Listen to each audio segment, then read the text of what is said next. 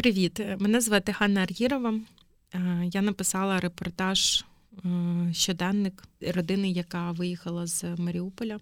Як журналістка, останній місяць е, я багато працюю з людьми, яким вдалося евакуюватися з Маріуполя. І мені здається, що я нічого не знала про сміливість до того часу, поки не почала спілкуватися з людьми, які пережили цю трагедію. Напевно, найскладніше було не в тому, що саме говорили герої, а в тому, як вони це говорили, як вони себе поводили. як... Е, ти, Я не могла це передати через текст. Я старалася, але я не зможу передати е, той страх, з яким вони живуть, і ти відчуваєш це. Ну, якби Ми обговорювали питання безпеки, і вони мені пояснювали, що вони не почуваються тут у безпеці. Для них безпека як така зруйнована, і їм доведеться відбудовувати це почуття дуже-дуже довго. Я думала, навіщо записувати це в текст? Да? Зараз і так багато навколо.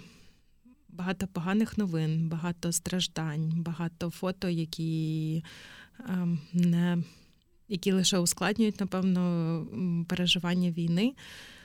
Е, навіщо записувати і писати ці довгі тексти? І мені здається, що зараз, як ніколи, важливо якраз е, не зосереджуватись на новинах, а читати довгі тексти, тому що нам дуже важливо розуміти досвід одне одного. Ми не пережили того самого, що пережили люди в Маріуполі, що пережили люди в Бучі, е, в Харкові. І, на жаль, можна продовжувати цей список зараз. Ми лишаємося в одній країні. Ми маємо підтримувати одне одного, і для того, щоб підтримувати одне одного, ми маємо хоча б спробувати зрозуміти одне одного. Reporters від The Ukrainians. Вона народилась у Маріуполі. Він у Волновасі. Їй 63 роки, йому 62. Більшу частину життя вони прожили разом у Маріуполі, де вона працювала вчителькою літератури, а він на заводі. Вперше війна торкнулась їх у 2014-му. Тоді вони дізнались, як це, коли за вікном твоєї квартири чути постріли та вибухи. Але ситуація швидко стабілізувалась. Імпульсивне бажання переїхати на захід України поступово згасло. Натомість вони українізувались у Маріуполі, у місті, яке за останні роки темпами розвитку дивувало місцевих. Коли війна вдруге прийшла до Маріуполя, вони не мали часу на роздуми щодо переїзду. Вони залишили рідне місто, бо це був єдиний шанс вижити. Вони відмовляються називати свої імена та фотографуватися. Обоє бояться, що мародери, дізнавшись про їхню відсутність у місті, вирахують будинок та заберуть найдорожчі речі. Вони дуже обережно говорять про те, як повернуться додому та знову зайдуть у квартиру, де під час безперервних бомбардувань кожен з них у страхові молився, щоб бомба не влучила у дім. Їхня анонімність це бажання зберегти слабку, але все ще живу надію повернутись додому. Неможливість, а надію. Жоден з них не впевнений, що їхній дім вцілів у місті, якого, за їхніми словами, вже немає.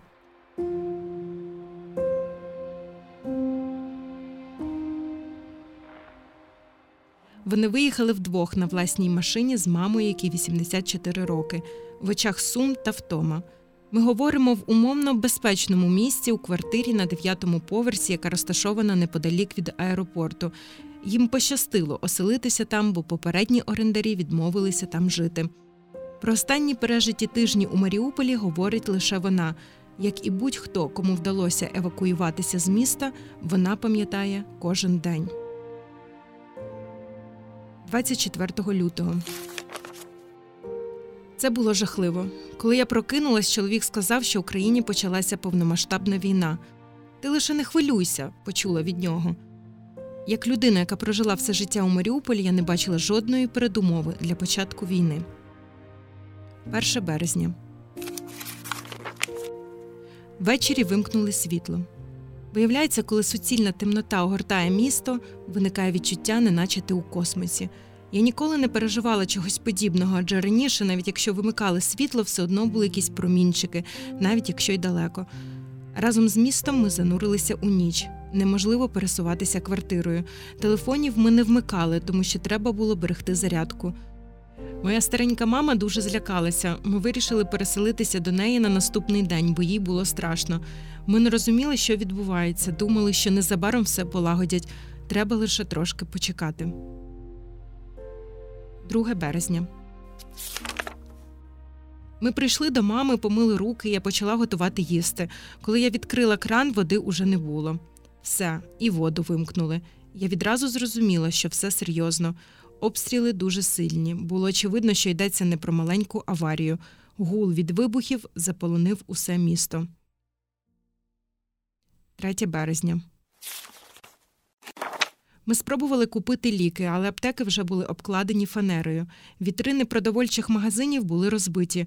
Люди виносили звідти все, що могли у великих сумках або просто у руках. Згодом люди перекинулись на все підряд, бігли вулицями, тримаючи у руках одяг, з якого звисали етикетки. 4 березня. Почалися ще сильніші обстріли. У кут нашого будинку потрапила міна. Це мене дуже вразило. Будинок почав рухатись від удару, вікна з дерев'яними рамками вибило. Тоді ми думали, що це найжахливіший день, але згодом дізнались, що таке жах насправді. Ми сиділи у коридорі на трьох табуретках. Що інтенсивніші були обстріли, то менше місця було у підвалі. Але ми пробували спускатися. З нами бабуся, 84 роки. Ми тягали її за собою. Вона терпляча та все витримувала, хоча дуже повільно пересувалася. 5 березня. Ми помітили пожвавлений автомобільний рух на головному проспекті. Такого вже не було кілька днів. Вийшли у двір та побачили, як люди вантажать у машини валізи. Ми запитали одного з водіїв, що відбувається. Тоді вперше пролунало слово евакуація. Він сказав нам, що буде зелений коридор об 11 поблизу стадіону. Як ненормальні, ми з мамою почали збиратись. Чоловік побіг до гаража по машину. Коли ми прибули до стадіону, там вже була довжелезна черга з автомобілів. Були навіть люди, які прийшли пішки з наплічниками. Люди не розуміли, що відбувається, розпитували одне одного, поки не прийшов хтось з українських військових та не сказав, що зеленого коридору не буде, і порадили повернутись додому, щоб не наражати себе на небезпеку. Це було величезне розчарування. До останнього сподівалися, що нам вдасться вискочити. Ми поставили машину у гараж та пішли додому. Дорогою вперше побачили мертвого чоловіка на бульварі. Його обличчя було накрите ганчіркою. Він лежав там і через п'ять днів. Неподалік була ямка від міни. Що це? я запитала у чоловіка. Це мертва людина, він відповів. Ми пішли далі. На мене це не справило жодного враження, був стан отопіння, можливо, психіка так захищалася. Як згодом виявилось, тіл на вулиці та під завалами було дуже багато. Відповідні служби не встигали їх забирати. 6 березня. Вимкнули газ. Ми дуже налякані, вдарили морози. Люди вийшли у двір, щоб палити вогнище, які обкладали цеглинами чи шлакоблоками. Кожен під'їзд мав своє вогнище. Спочатку було відчуття натхнення від того, що всі об'єдналися. Знайомий навіть сказав: А уявімо, що ми на пікніку, що в нас Пасха зараз. Ми почали готувати разом, хтось виніс коньяк, а сфотографуємось, запропонував хтось. Ми дійсно вдавали, що ми на пікніку.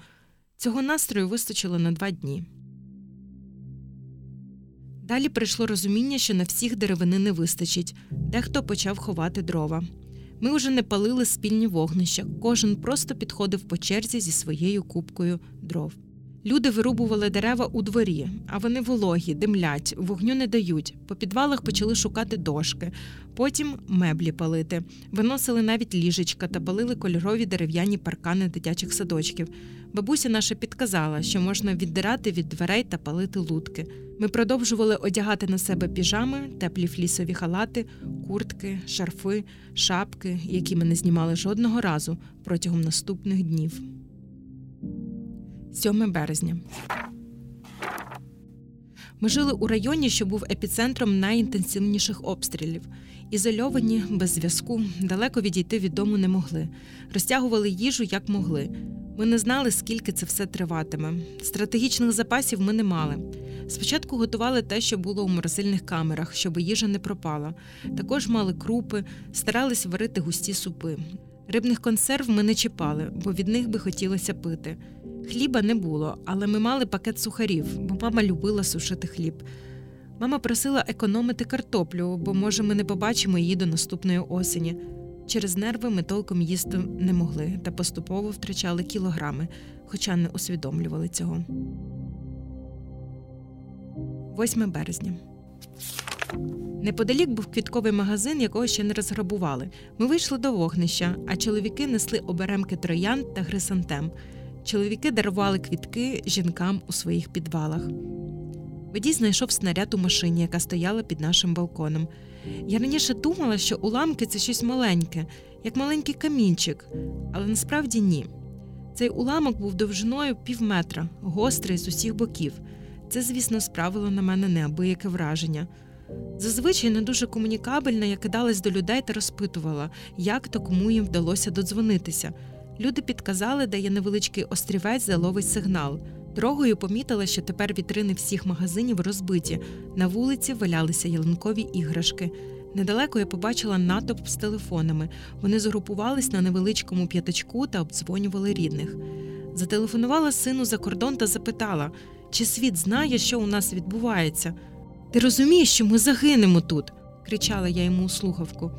Так, мамо, про Маріуполь говорить увесь світ. Чула у відповідь. Але чи хтось щось робить? 9 березня. Здається, цього дня скинули першу бомбу на цивільних. Я добре запам'ятала цей момент. Сиділа недалеко від вікна, що було зачинене не надто щільно. З вибухом воно розкрилося навстіж. Штукатурка розсипалась фейерверком всередині кімнати. Було відчуття, що будинок полегшав у вазі. Він здригався, і ми разом з ним. Бомба впала за 500 метрів від нашого будинку. До цього моменту ми все ще вірили, що вони точково б'ють у ЗСУ. Але ні, вони скинули бомбу на цивільних. Я щиро вірила, що вони не чіпатимуть людей. 10 березня. Вночі почали літати літаки. Чоловік не спав всю ніч. Один літак скидав дві бомби, потім відлітав, потім через деякий час наступний гул, два вибухи і відлітав. Згодом вони вже не прилітали по одному, їх стало значно більше, а у проміжках били гради та міномети, на що ми уваги вже не звертали. Могли під відповідні звуки готувати їжу біля вогнища, а ховалися лише коли були літаки. Розмови біля вогнища були про нашу буденність. Без натхнення ми говорили про прильоти та відльоти, що бомбардувань не було вже дві години, чи ніч була відносно тихою. Зазвичай вони починали бомбити зранку, у проміжку між четвертою та шостою. Ми перечікували бомбардування у коридорі нашої квартири, придумали собі, що там безпечно, і просто мовчали, стиснувши зуби. Чекали, коли це закінчиться. Через кілька годин ми йшли до вогнища, щоб швидко приготувати собі їжу. Протягом дня бомбардування не припинялися аж до сьомої восьмої. Це був час для вечері. Опісля все спочатку. Було відчуття, що ми покинуті та нікому не потрібні. 11-12 березня. Почали бомбити нещадно. Будинок здригався усю ніч, підлога рухалась під нами. У такі моменти ти ні про що не думаєш. Я вперше відчула сильний страх, серце вистрибувало з грудей. Потім страх замінило очікування. Ти просто чекаєш, коли це все закінчиться. Чоловік настояв, щоб ми тікали до підвалу. Я натомість йому сказала: нехай у нас попадуть і все закінчиться. Більше терпіти це було неможливо без води, без газу, без світла, без зв'язку. Холодно, вдарили морози. Ми не могли зігрітися. Коли у дитинстві я дивилася фільми про блокаду Ленінграда, не могла зрозуміти, чому вони знімають людей, які постійно лежать у цих холодних квартирах. Ми також лежали. Це зберігало енергію. Сидіти було складно, а лежачи ти економиш енергію та сили. Ми лежали у шапках та куртках, загорнуті у ковдри, як у блокадному Ленінграді. Там хоча б давали хліб, казала мама. Люди взагалі не виходили з підвалів, лише аби скип'ятити воду, яку добували, розтоплюючи сніг. Виявляється, від снігу дуже мало води. Так, повне відро снігу, але водички обмаль. Коли згодом розтанув сніг та пішов дощ, люди черпали воду з калюж. Нам пощастило трошки більше. Коли ще була вода, мама набрала повну ванну, а я її ще сварила за це, мовляв, як ти будеш купатися. Але саме цією водою ми користувалися. Це було мінімально, дуже дозовано. Ми пили настільки мало води, що ходили в туалет лише один раз у день. Нам довелося уявити, що унітаз це діра у сільському туалеті, просто немає зливного бачка. І все. Раніше ж якось жили, посуду ми не мили, хоча раніше я намагалась протирати його серветкою, але було настільки холодно, що навряд чи бактерії там би розмножувалися. Я не могла спати ночами, постійно думала, що ми будемо робити, якщо закінчиться вода. Це була б смерть. У підвалі нам не знайшлося місця. 13 березня. Вибухи, безкінечна стрільба, відчуття, неначе ми живемо на полігоні. Ми навчилися розрізняти, де вистріл, а де приліт. Пам'ятаю, коли на початку загострення війни Путін погрожував ядерною кнопкою, але у Маріуполі ще було відносно тихо. Ми казали: ну нехай стріляє, ми не здамося. Тепер ми просто хочемо, щоб це якомога швидше закінчилося. За що нас убивають? Наші знайомі ще раніше знайшли прихисток у приватному секторі біля моря. Ми не знали, чи вони досі там. Вирішили ризикнути та поїхати. Я, чоловік та наша бабуся. Ми не взяли з собою нічого, окрім ковдр. Нам пощастило, знайомі були на місці. Виявилося, що там жило кілька родин. Деякі з них, чиї будинки були на околиці міста, вже не мали дому. Нас прийняли. 14 березня. Всього нас було там 13 дорослих та двоє дітей. Режим був такий: зранку чай, в обід гарячий суп з води та макаронів. Могли кинути туди шматочок капусти чи вилити кетчуп. У нас було трошки картоплі, але ми її не чистили, бо шкірку також можна їсти. Місто було перед нами як на долоні. Ми чули вибухи та бачили дим, який стояв над тим районом міста, який горів. Але нам здавалося, що ми у безпеці, бо ми далеко. Бомби, обстріли, вибухи. Цей гул, хоч і віддалено, але постійно відлунював у думках. 15 березня. Ми вийшли зранку та побачили, що все місто у вогні та диму. Бомбили без зупинок. Літаків було багато, як хижі птахи вони кружляли над містом. Я зателефонувала сину та попрощалася з ним.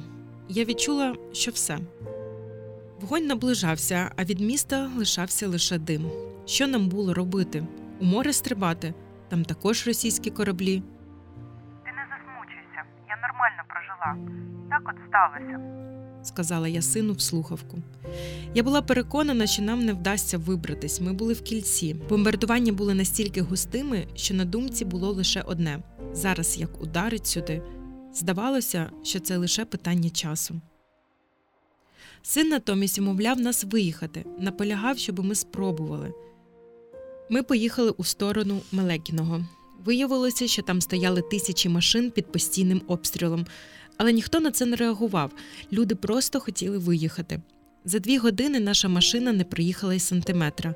Ми повернулися додому. 16 березня. Прокинулися о п'ятій ранку. Серед нас був таксист. Він запропонував пробувати ще раз, але іншим шляхом. Ми їхали невеличкими стежинками. Нам вдалося залишити зруйнований Маріуполь. Я не знаю, що лишилося від цього міста. Ми вирвалися до Мангуша, там уже були російські танки з літерою Z. Перший блокпост був недалеко від Бердянська. Російські військові записали нашу машину та дані. Ми мали обмежену кількість бензину, дуже боялися, що не вистачить до Запоріжжя. Нас їхало чотири машини. Ми розділили бензин, який мали між собою. Також підібрали двох бабусь дорогою, годували їх. Пам'ятаю, як я ділила два варених яйця на 15 частинок. Всі так раділи, це був для нас делікатес. Далі був токмак. У кожному маленькому селищі, яке ми проїжджали, було два блокпости на в'їзд та виїзд. Що це за люди? Хто вони такі? Ми не знали. Вони були у військовій формі з білими пов'язками на руці чи нозі. Єдине, що ми точно знали, ми проїжджали села, які окупували. Нам пощастило, але ми чули, що людей грабували на блокпостах, відбирали гроші та телефони. Коли ми були на в'їзді до Запоріжжя, нашу колону зупинили, мовляв, пускати будуть по 100 машин. Ми дуже довго стояли у цій колоні. І вони, ось ці з білими пов'язками, вдарили у нас мінометами. Хоча вони ж пропустили нас. Але коли на височині вишикувався ряд машин, наша серед них, вони почали стріляти. Вибухи були за 200 метрів від нас. Поранили 5 людей. У дуже важкому стані була дитина. Всі машини миттєво рвонули вперед, рятуючись хто як може, штовхаючи одне одного. Ми влетіли у Запоріжжя, нас трусило від страху. Дорогу, яка у мирний час не забрала б і трьох з половиною годин, ми подолали за 13. Нам було страшно, але допомогла не сміливість, а те, що ми об'єдналися та їхали колоною з чотирьох машин. Самостійно подолати цей шлях ми не ризикнули б. Гуртом було не так страшно проїжджати під обстрілами. Коли нас прийняли наші волонтери, ми відчули себе у безпеці. Свої. Було приємно відчувати їхню турботу. Ніхто нас не сварив, що ми стали не у ту чергу під час реєстрації. Всі звертались до нас дуже тепло та вічливо, пропонували їжу та нічліг, хоча у нас не було з цим проблем. Ми прямували до друзів у Дніпро. Ми відчували участь цих людей у нашій долі. Це було суттєвою підтримкою для нас. 17 березня. Доїхали до Дніпра. Нарешті скинули одяг, якого ми не знімали з 1 березня. Незвичний досвід стільки днів не митися та не роздягатися, і це не згадуючи про необхідність економити воду та їжу. У Запоріжжі та Дніпрі ми помітили мішки, їжаки та протитанкові яри. Зараз я знаю, що все це дрібниці, які не допомагають, коли літаки скидають бомби. Думаю про Маріуполь. Нікому й на думку не могло спасти, що у 21 столітті будуть цілеспрямовано винищувати район за районом. Після 2014 року Маріуполь стрімко почав розвиватися. Це місто, де ми українізувалися. До 2014-го у нас не було особливих почуттів до України. Просто жили собі. Наші життя були тісно переплетені з росіянами. Вони часто приїздили до Маріуполя влітку. Натомість багато наших родичів жили у Росії. Ніхто не розставляв акцентів у такому сусідстві. Після 2014-го ми полюбили українську мову, ми не підтримали анексії Криму та окупації Донбасу. Для нас важлива свобода та незалежність нашої країни. Ми не бачили передумов для війни у Маріуполі. 19 березня. Ми доїхали до Львова. Поки що залишимося тут. У нас немає відчуття, що нам пощастило. Я живу з постійною тривогою, бо не почуваюся у безпеці. У Львові кажуть те ж саме, що ми говорили у Маріуполі. Цього не може бути. Сюди не будуть стріляти. Ми захищені. Ми говорили те ж саме. Мені постійно хочеться кудись бігти. Куди? Не знаю. 20 березня. Сьогодні день народження нашої бабусі. Вона 38-го року. Коли у Маріуполі ще не було бомбардувань, ми економили свічки та вечорами слухали маму. У темноті під звуки обстрілів російських військ вона розповідала нам, як вона дитиною вижила у Другій світовій та про те, яким було життя після війни. Моє життя почалося та закінчиться війною, підсумувала вона у темноті. Ми навіть не знаємо та не можемо уявити, скільки людей загинули у Маріуполі. Спочатку поліція їздила по місту та збирала трупи, а потім перестала, бо обстріли були надто щільними. Будинки продовжують руйнувати, під завалами люди. Їх ніхто не дістає. Кількість мертвих значно більше, ніж показують у новинах. За нас молилося багато людей, але нас врятував випадок. 23 березня. Нещодавно, коли ми вже виїхали з Маріуполя, мені зателефонувала дуже близька подруга з Саратова і запитала мене: А хіба ви не хочете, щоб у вас звільнили? Так ось тепер ми звільнені. У нас немає нічого. Нас звільнили від роботи, міста та навіть минулого. У 63 роки ми змушені починати життя з чистого аркуша.